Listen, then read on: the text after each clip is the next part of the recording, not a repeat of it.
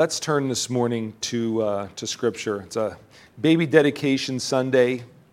It falls in the middle of this True North themed series of messages from the lives of the patriarchs. So we're going to stay with the patriarchs because, um, at, least, at least to start, uh, we're going to get into some New Testament scriptures in a few moments. But I at least want to read a text from Genesis um, that will. Uh, that will provide us a, a foundation for this baby dedication uh, service. So if you would turn in your Bibles to Genesis 18, Genesis chapter 18. Can I see what, are you able to change? Thank you. Because I don't know when it changes up there. Thank you. So, Genesis 18, I'd like to read verses 16 through 19. Genesis 18, verses 16 through 19.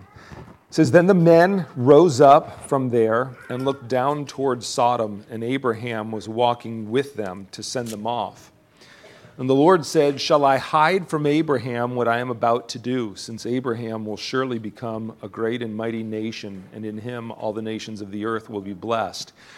For I have chosen him in order that he may command his children and his household after him to keep the way of the Lord by doing righteousness and justice, in order that the Lord may bring upon Abraham what he has spoken about him. Um, so I think, uh, I think we're probably all familiar with the context of this chapter. Let me just, uh, let me just um, run through the highlights very quickly. Um, uh, Abraham, uh, Sarah, their whole crew are minding their own business, and the Lord appears to them in the form of three, three figures. Uh, three would appear to them to be men.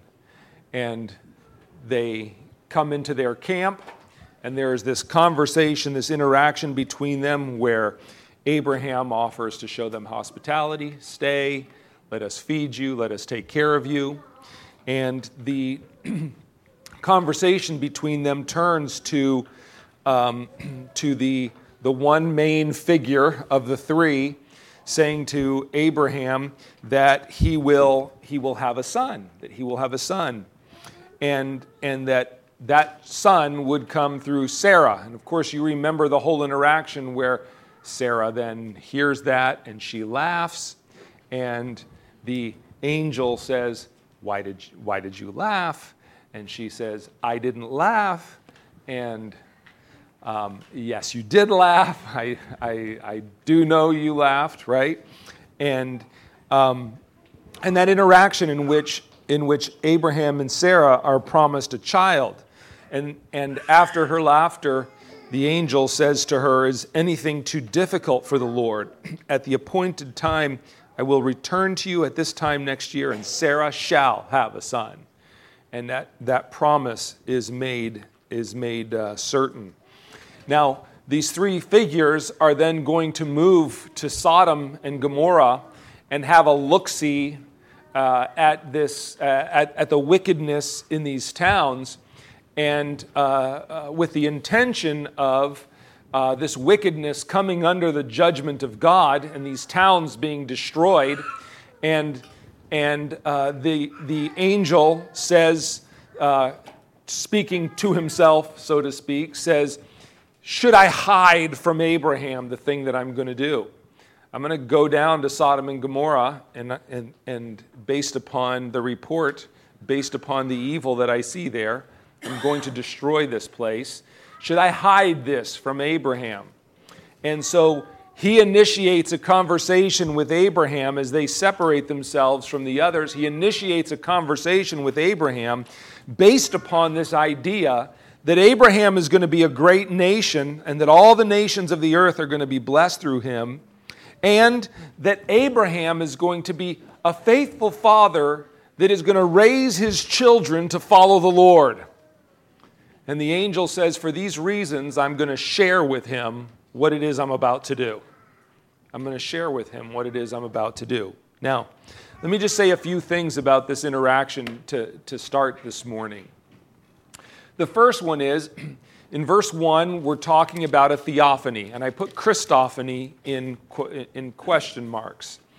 Um, the phrase, the angel of the Lord, does not appear here. But uh, what we have is three beings appearing to Abraham. And verse 18 just says it outright. Now the Lord appeared to him by the oaks of Mamre. The Lord appeared to him, right?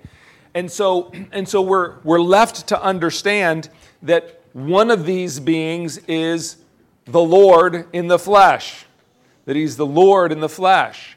So we're talking about a theophany, God appearing in the flesh. Now, in this case, we can't say this certainly, um, but the, the, the term Christophany refers to a pre incarnate appearance of Christ on earth. That is, that that the second person of the Trinity, God the Son, takes physical form and temporarily appears on this earth to have an interaction with a human being. God on this earth before he before he is incarnated in the person of Jesus Christ as we read about in the New Testament. So this may very well have been a Christophany. Regardless of what you want to do with that, what we have here is God appearing to Abraham and speaking to Abraham. Now, let me just say this very quickly. Um, if you if you um, if you read the if we had read the the, the context preceding the, the passage we, we just read, for example, if you look back at verse two, um, it says that the, verse 1 says that the Lord appeared to him by the oaks of Mamre while he was sitting at the tent door in the heat of the day. And verse 2 when he lifted up his eyes and looked, behold, three men were standing opposite him. When he saw them, he ran from the tent door to meet them and bowed himself to the earth. Three men. Three men. Now, it's they are described as men from the perspective of the one who sees them, right? To Abraham, these look like three men he runs down and he bows before them. He bows himself before them. Later on, it becomes clear that these are angels in physical form, angels appearing as men. Two of the three go off to Sodom and Gomorrah, and chapter 19 identifies them as two angels specifically. Let me just say this. Um, well, first of all, sometimes the truth is stranger than fiction, right? Uh, we don't know, we don't know hardly anything about the conditions under which angels are allowed to appear in physical form on earth. We don't know almost anything about that. We don't know the rules that govern this. Like, I don't know how often it could happen. I don't even remember where we were, but my wife and I were somewhere the other day, and somebody made a comment to us and as this person moved away, my wife looked at me and said, Could that have been an angel? And I said, I have no idea. What made you think of that? Like, why? Because it wasn't like they did something like, you know, great or spiritual or. I don't know. Why do you ask me that question? I, I, I, that never occurred to me in this, in this, uh, in this setting. Um, so we don't know. We don't know. We have no idea what the rules are that govern that govern uh, uh, angels taking human form. Now, let me just pause and say something a little bit more radical here. We don't know the rules that govern angels taking human form, whether they are holy angels or fallen angels. We don't know. Okay? However, one of the things that's a curiosity that we see in this text is that when they take human form, they have human abilities. So when Abraham serves them food, they can actually eat. Right? They can actually eat.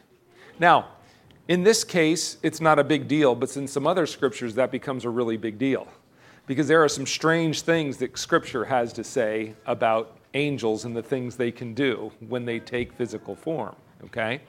But it seems in a passage like this, it seems that, that one of the things we're given to understand is that when they take human form, the rules of which we don't know, but when they take human form, they have the ability, all the physical abilities of the human bodies that they appear in the form of. Okay?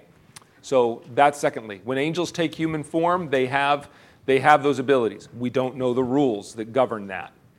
Thirdly, thirdly, very importantly here, um, in, in verse, uh, um, I'm sorry, just turned the page that I shouldn't have turned.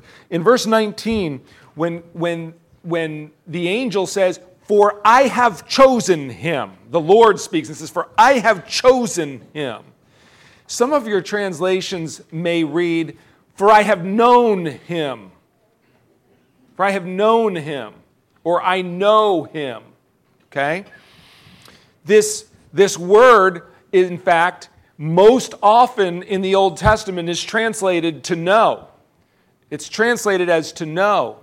In, in, in uh, the, the word that's used here, it means to know in the sense of to perceive or to understand, to acquire knowledge, to discern something. Okay, so it's a very experiential form of, of knowledge. The idea here is simply this, uh, and I'm not going to take time to develop this, but it's important for us to recognize that God's choosing and God's knowing are intimately connected. God's choosing and God's knowing are intimately connected. Sometimes we like to divorce these things from each other completely and just God chooses because he wants to choose or because he just chooses to choose. The idea is that God's choosing and God's knowing are intimately connected together.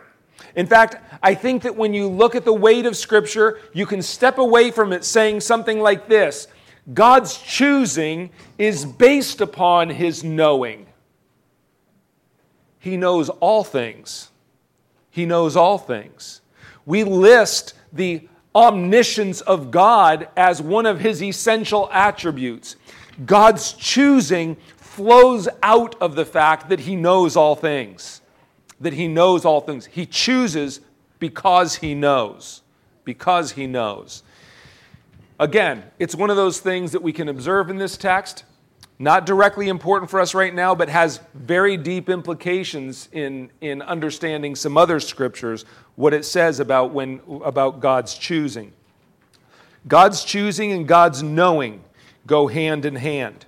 Um, so if I for baby dedication Sunday, if I'm just going to say say it this way, I would I would suggest that every parent today could have this faith that if God chose to put that child in your home, knowing you as a Christian parent, it's because He intends to save them. He has known them, He has chosen them, He wants to save them. He wants them to come out of your home saved. That is His desire right? He knew you, he gave them to you. All right. Verse 17 is kind of a strange verse. The Lord, speaking to himself, at least this is the way it's presented to us in the text, the Lord says, Shall I hide from Abraham what I am about to do? Now, let me just pause. And how many of you agree that God doesn't owe a human being anything and certainly reports to no one? Amen. Right? I mean, to think to yourself, like, like, well, you know, God, you're going to do a big thing in Sodom and Gomorrah, and, and you should really get some counsel. You should really talk to someone like Abraham about that before you do it, right? God doesn't owe that to anyone. God doesn't owe that to anyone. So it's a kind of a strange verse. God is not under any obligation to reveal his plans to Abraham. He doesn't owe any human being anything. Okay? However, this next thing is very important for us to recognize. And that is, while he doesn't owe men anything, he delights to include men in his plans. He delights to include men in his plans. That God chooses to include human beings in his plans. In fact, I'm going to say it pretty radically. Almost everything God does on earth, he does through a human being. Almost everything. So, how many of you have heard increasing reports of Jesus appearing to people in dreams in the Middle East and Muslims getting saved? What's the ordinary way of spreading the gospel? Go into all the world and preach the gospel. In the scope of history, the number of people that have been saved through some visitation in their dream versus the number of people saved through the proclamation of the gospel, like it's, it's about a million to one, okay? Because God's ordinary means is to operate through people. In fact, it's fascinating that so often, even things that only God can do, He delights to involve people in. So he can, he's the only one that can save, but he wants us to preach the gospel. Or he's the only one to heal, but he wants us to lay hands on people and pray the prayer of faith over them. He involves human beings in the work that he plans to do. So he doesn't owe it to Abraham, he chooses to involve Abraham.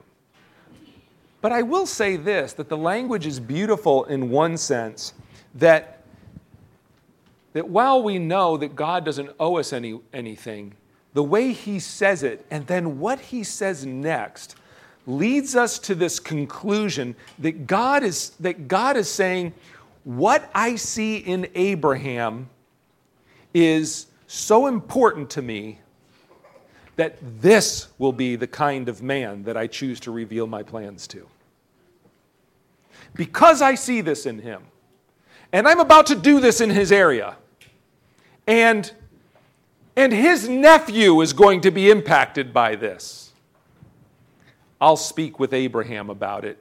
I should before I do it. Notice that in parentheses. I should before I do it.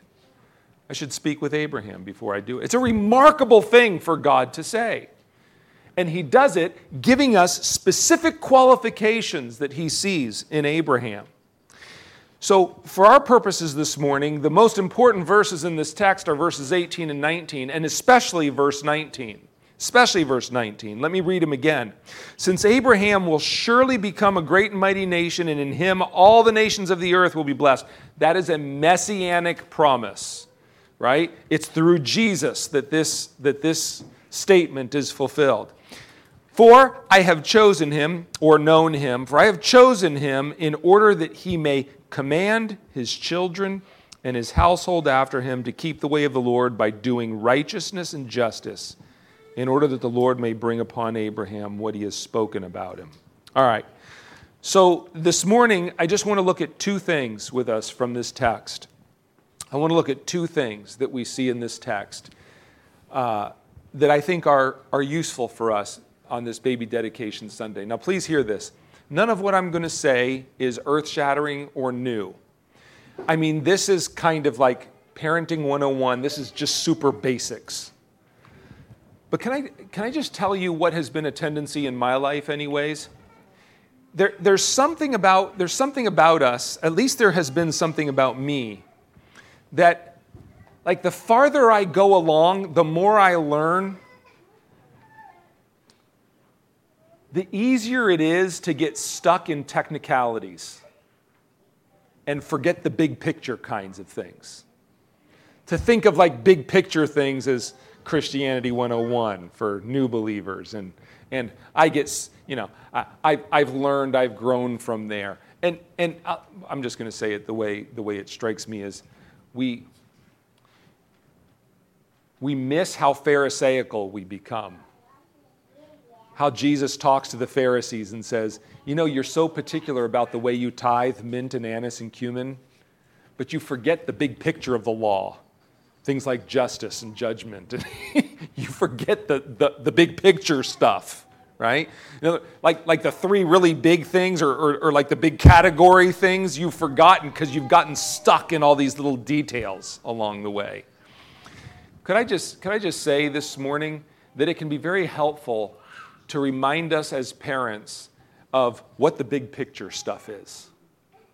Like major in the majors, not in the minors just keep a big picture thing about a big picture perspective about our interactions with our children. Abraham, this interaction with Abraham gives us some of these things. So look first at just two things this morning. The first is a vital connection. A vital connection. What's the connection? The connection is the connection between family relationships or human relationships and a man's spiritual life and ministry. That these two things are intimately connected. In other words, the Lord is speaking to Abraham and he's saying something to, to he's saying something like this. I should speak to Abraham, that is this spiritual connection between me and Abraham. I should speak with him because of the way he's going to conduct himself in his family. That these two things really matter, that these two things are really connected. A man's spiritual life, a man's relationship with God, and a man's ministry are intimately connected with his family life. That these two things are intimately tied. Now, as soon as I say that, anyone that's been around church circles for a while could probably list a number of scriptures that come to mind to demonstrate this idea, right? And so again, I'm not saying anything to you that you're that you're unlikely to know already. However, however, I want to I want to say it this way to help us all have this picture clearly in mind. Here's something that I find happening often. You're talking with someone, they've been saved for a long time, their spiritual lives are whatever they are, and, and the fruit of what's going on in their relationships doesn't fit their claim as a spiritual man or spiritual woman. And I just want to pause here because this is not a legalistic statement. Like, I've often sat back and thought to myself, I have seven children. How many of them would have to quote unquote turn out for me to be enough of a man of God? It's a serious question, right? Like, does it have to be 100%? Four is at least above 50%? You know, what do you, how, do you, how do you measure this? Here's what I want to say to us. Here's what I want to say to us.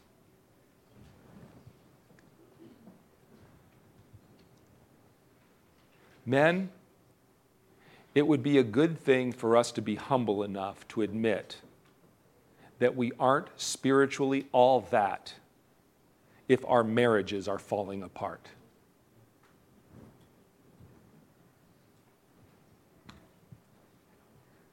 Ladies, it would be a good thing for you to be humble enough to admit that your spiritual life is not all that you would like to portray it as if your marriage is falling apart. So let me just say it this way I'm, I'm sitting here now, and the audience that I'm, I'm, I'm look, we're not talking about your past. I'm talking about your present right now. The person that's sitting next to you, the person that you're married to, the person you're going to be married to, the person that you're in a, in a, a committed relationship with. Please hear this. That relationship should reflect the quality of your spiritual life. In fact, that relationship will reflect the quality of your spiritual life. It will. Now, let me just say this some of us, some of us, because of who we are, our examples, our upbringing, our personality, our emotional well being, some of us might have a very deep love for God and a very strong commitment to the Lord, and we just are really bad at human relationships. Could I, could I get an amen? Could I say, could, could, would you agree that that's possible? We're just bad at human relationships. But can I tell you the one thing that I think is, a, is the dividing line. Like, if, if you see someone whose relationships are falling apart, it doesn't automatically mean that they're not a man or woman of God. But I will tell you this I will tell you this. It may be that somewhere along the line there's just a defect and they are really bad at relationships. But I'll tell you what will be true of a real man or woman of God they will not be comfortable with their broken relationships. They will have a hunger to make them better.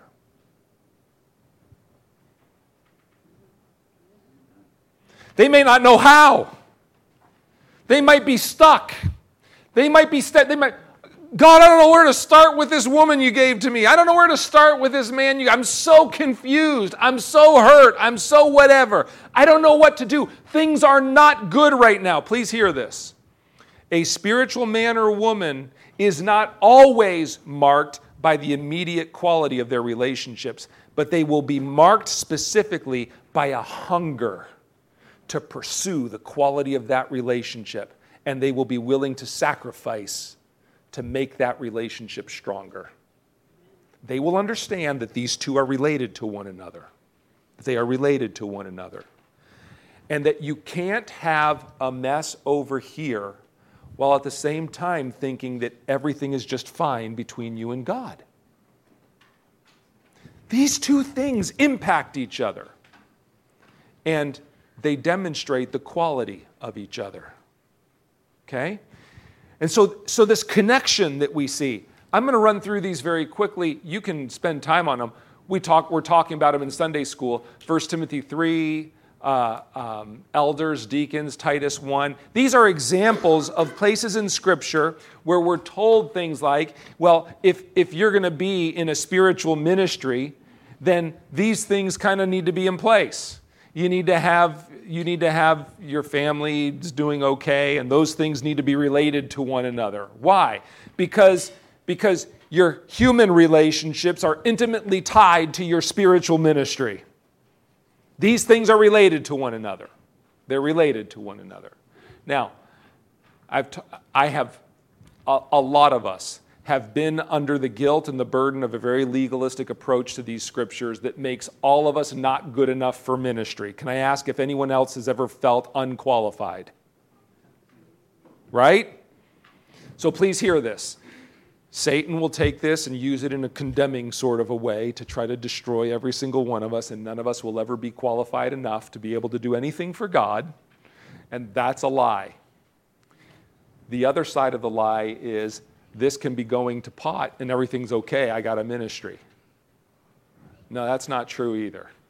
We need to get some things in order, right? And we have to focus on what the priority is. We have to focus on that priority. Ephesians 5 is another example where, by the way, the passage on husbands and wives starts with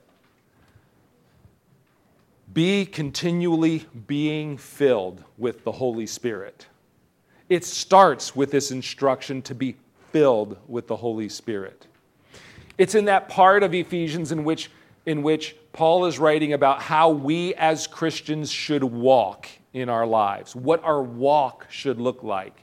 And he tells us do not be drunk with wine, wherein is excess, but be filled with the Holy Spirit, speaking unto, each, unto yourselves with psalms and hymns and spiritual songs, singing, making melody in your heart to the Lord and then he says, submitting yourselves one to another.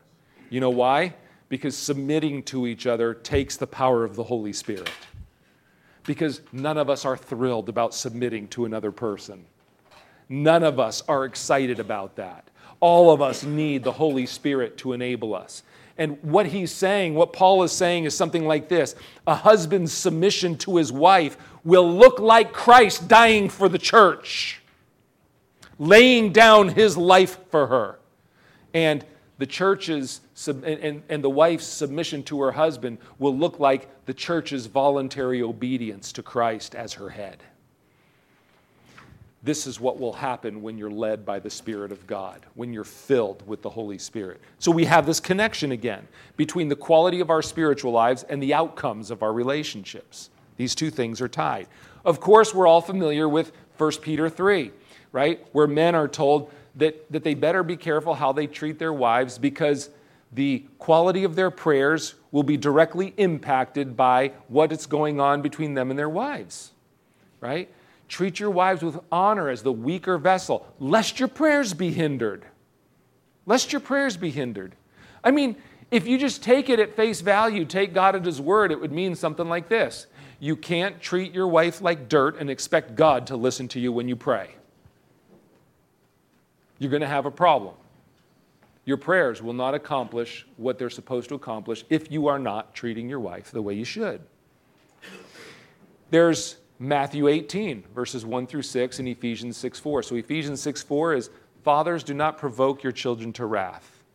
Right? And Matthew 18, verses 1 through 6, is in that context of Jesus setting a little child before them and telling them, This is how you have to come to me. You have to come like a little child. He then, immediately after putting this child before them and telling them this is what faith looks like, he then says, It would be better for you to have a millstone tied around your neck and for you to be cast into sea than for you to hurt one of these little ones. Right? So, can I just say it this way? Sometimes we could just do with a dose of stepping back and asking ourselves the question Is my approach as a parent encouraging my child to want to serve Jesus, or is it choking the life out of them? Is it choking the life out of them? I mean, some of these just general big, big picture kinds of questions. You know why? Because listen, if we should steer our children toward Jesus, But I think a lot of, in a lot of respects, steering our children towards Jesus is not significantly different than at least not discouraging them from following Jesus. In other words, do, does the way my children see me live my life, does it make them want to serve Jesus? the way they see their dad treat their mom, the way they see their mom treat their dad, the way they see their dad walk, the way their dad speaks to them, talks to them. Do these things make them want to serve Jesus, or does it turn them off to serving Jesus? You see, doing damage to one of these little ones, hurting one of these little ones, I have found myself using this phrase more and more often because I just find it so picturesque. You know, when Jesus is in the garden, he's about to die for the sins of human beings. Peter, one of his well intentioned disciples, is swinging a sword and cutting off the ear of someone for whom Jesus was about to die. My way of picturing this has been I want to be careful that I don't cut the ears off of people before they have a chance to hear the gospel. Right? Like, sometimes the way I swing just chops their ears off. I'm about to correct them and tell them how to do it right, how, to, how Jesus is going to have, right? but I've already cut their ear off. They can't hear anything from me because I started with a swing, right? Just to be alert, to be alert that the way that we do this can either open people's ears or at least not chop their ears off before they've had a chance to hear that Jesus died for them. Right? Let us be, let us be alert to these things. Let us be alert to not exasperating, offending, doing harm to the little children. Now, this one, this one, um, uh, uh, this is the last one, and I'm going to move to the last point and move through that one very quickly. But please hear this. I would encourage you to go home and spend a significant amount of time reading James 3 13 through 18. James 3 13 through 18 could be summarized like this If you claim to be living wisely, your relationships will be the things that prove it. If there's envy and strife and bitterness, then I'm going to assure you that you're living from wisdom that comes from below. Because the wisdom that is from above is first and foremost, it's peaceable, right? It's gentle, it's easy to be entreated, It's all of these things. In other words, what James is saying, by the way, the whole book of Galatians would be a support for this idea. But James is saying, please understand that your human relationships are, are putting on display whether or not you're truly living by God's wisdom or whether you're living by a different kind of wisdom. The way James says it is do not lie to yourself. Don't lie to yourself. Don't pretend like everything can be falling apart around you, but it's because you're the only one who's living by wisdom. Not likely. Not likely. James calls us to an honest evaluation of our own lives, our own selves, in light of the fruit that we see around us. These two things are intimately connected. So, my point would be simply something like this Our true spiritual condition and our usefulness to God are directly related to our family life and our willingness or desire to improve them. Nobody has it all together. Promise. Promise. Nobody has it all together. Everyone has stuff they go through. Everyone has blown it, done it wrong somewhere along the line. All of us have failed. The point is simply this when we understand that connection, we will respond to our failures in a way that shows that we're committed to this. And we will grow will be transformed by the power of the Holy Spirit, will be open to correction. Those things will happen. The second point that we, that we see here from Abraham is what I'll call a vital role. A vital role. God reveals his plans to Abraham based upon what he knows about Abraham as a father. Abraham has a vital role to play in God's plan he has a vital role to play. Parents, we all have a vital role to play. So, verse 19, let me just throw out a couple things from verse 19 and we're going to close. He says that, uh, verse 19, I have chosen him in order that he may command his children and his household after him to keep the way of the Lord by doing righteousness and justice. These two words really fast righteousness and justice. What are they? I'm not saying these are perfect. These are my definitions, okay? Um, you can look them up and study them out yourself. This is one simple way, accurate enough, might not be complete, but one accurate way of describing these two words. Righteousness is this righteousness is the sense of ought in the behaviors of intelligent moral beings. He will give them a sense of ought.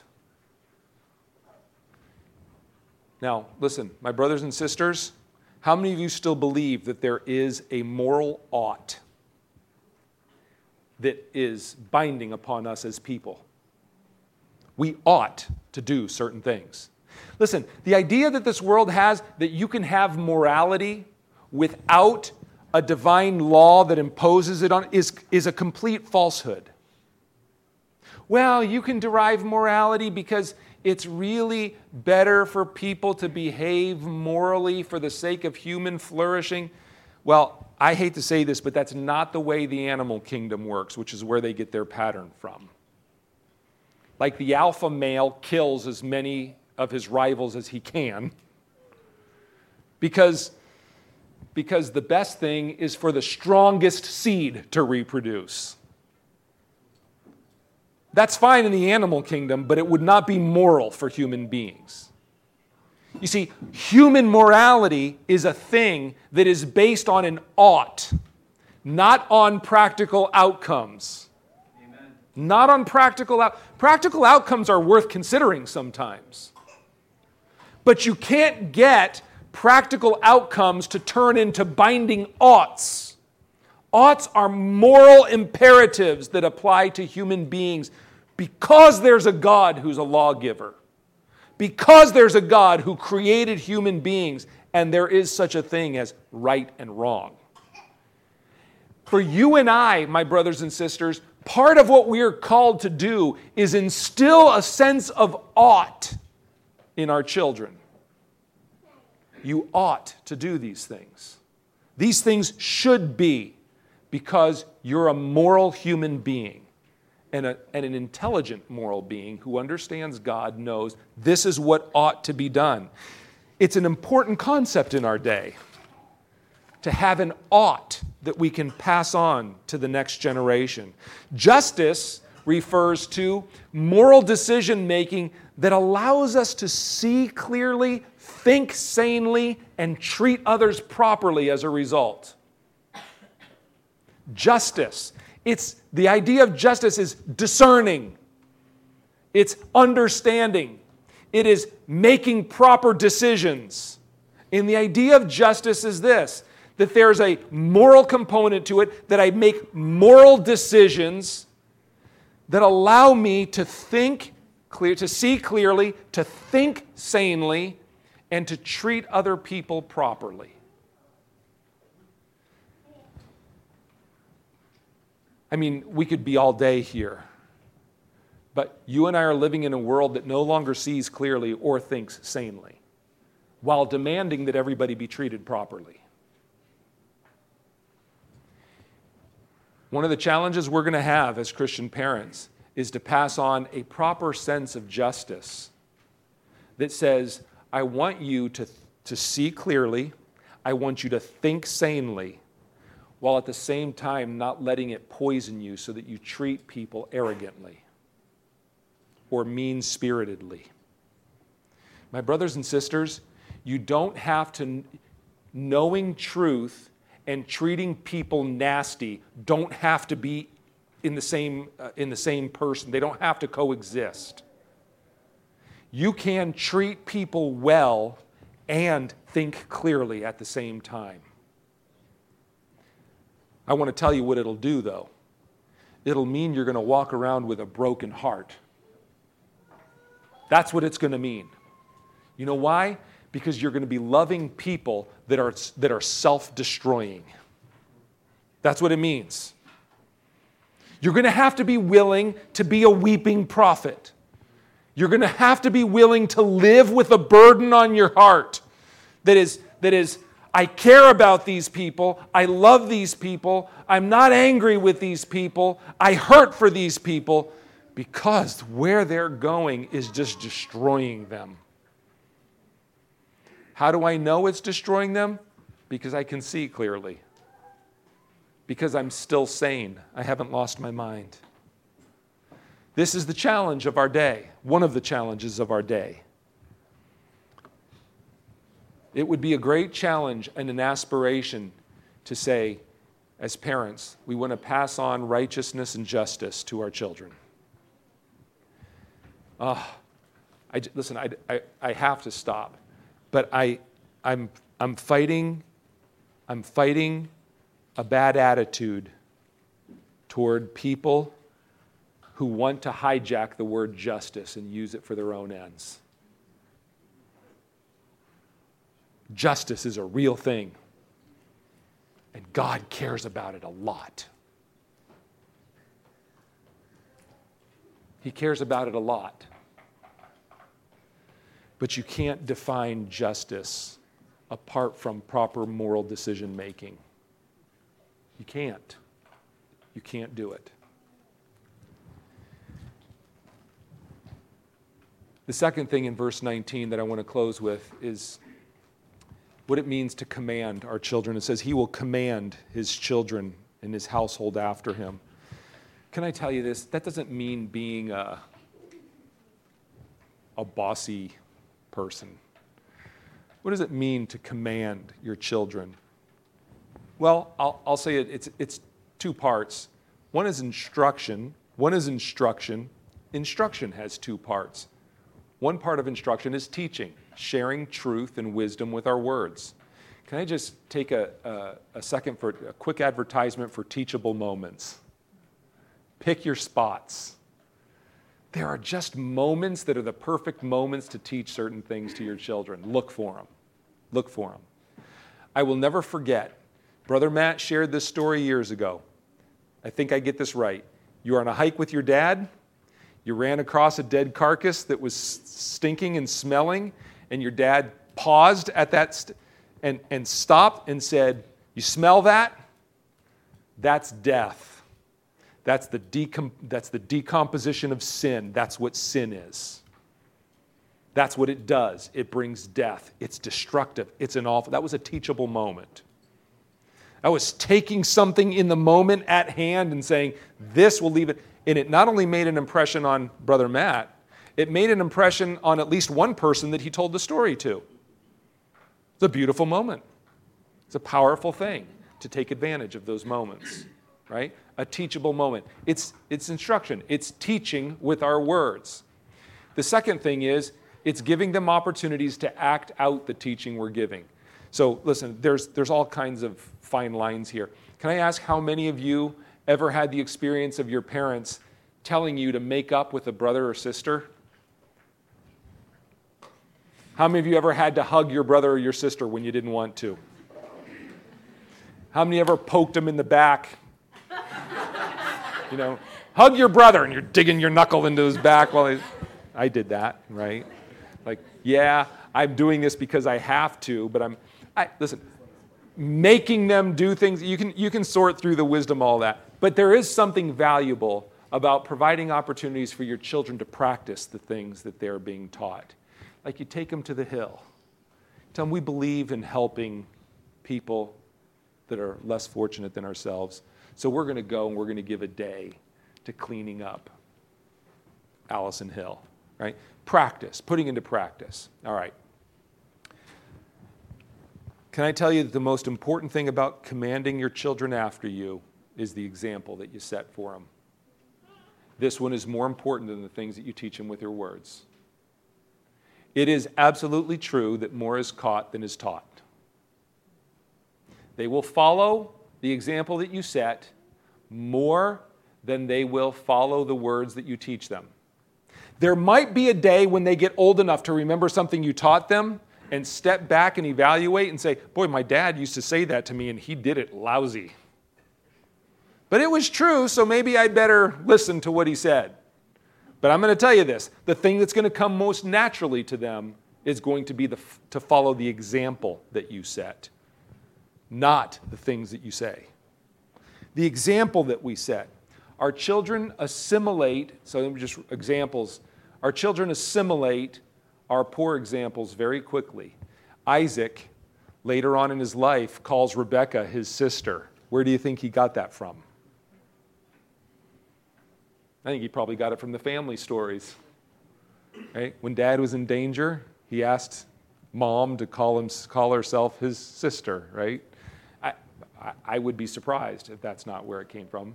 I mean, not everybody thinks to do that on their own, you know, it's not a normal thing they quickly, easily, naturally assimilate our bad examples.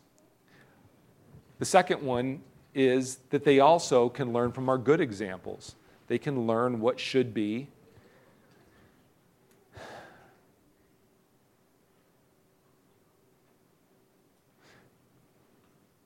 Is it okay for me when I'm, when I'm sharing, is it okay for me to say something good about myself?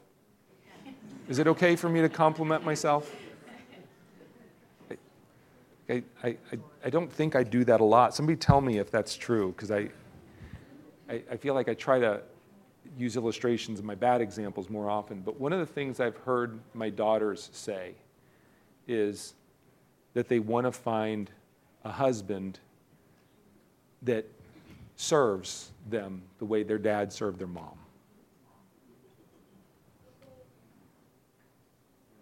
I don't know where that came from. I really don't. My dad, and I don't mean to talk that badly about my dad, my, my dad's approach was this my sons should never help clean the house. I don't want them touching a vacuum cleaner. I don't want, because that's woman's work. I don't want them to learn to be girly. That's the truth.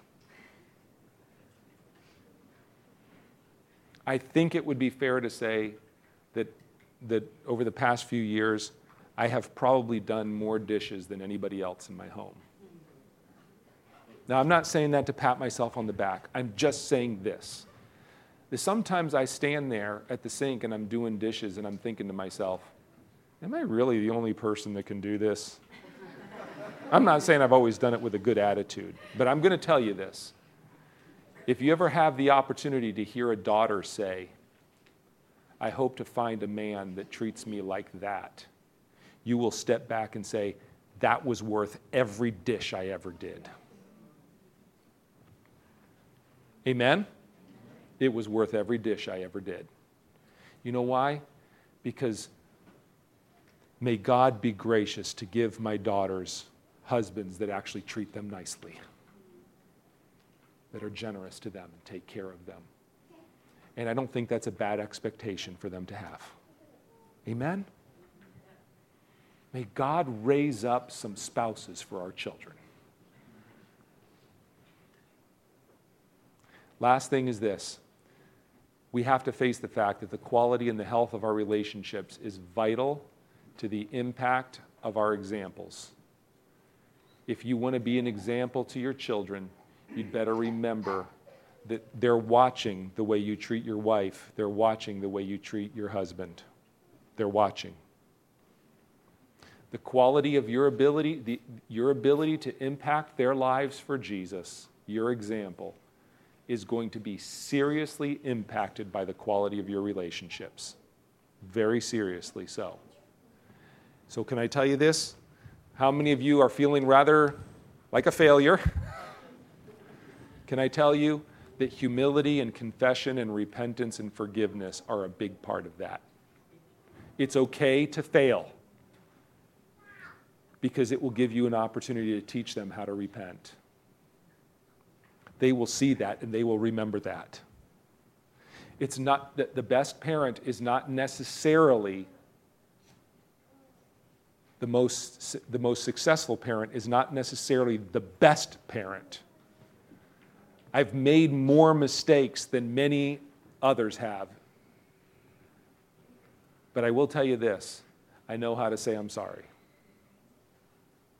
I've repented. I can honestly say my children have seen their dad weep. I'm talking good about myself again. What's happening this morning? Okay. I'm just saying it's important, men, ladies, it's important when we don't get it right to know how to say we're sorry, to know how to repent, to know how to acknowledge that. That's a vital, important part of teaching our children to follow Jesus because we have all sinned and fallen short of God's glory. So, my challenge to you is that your role is vital and your relationships are a very important telltale sign of how your spiritual life is doing. If it's not going well, there should be in you a deep hunger, a deep conviction that it needs to improve. And it should drive you to seek out how to make that happen. All right. I want to close just asking for the uh, parents to, that are dedicating their children to the Lord to, to come up front here. Um, that would be the Casyans and the Lalones. Um, I think that's everyone that told me, but if there's someone else that is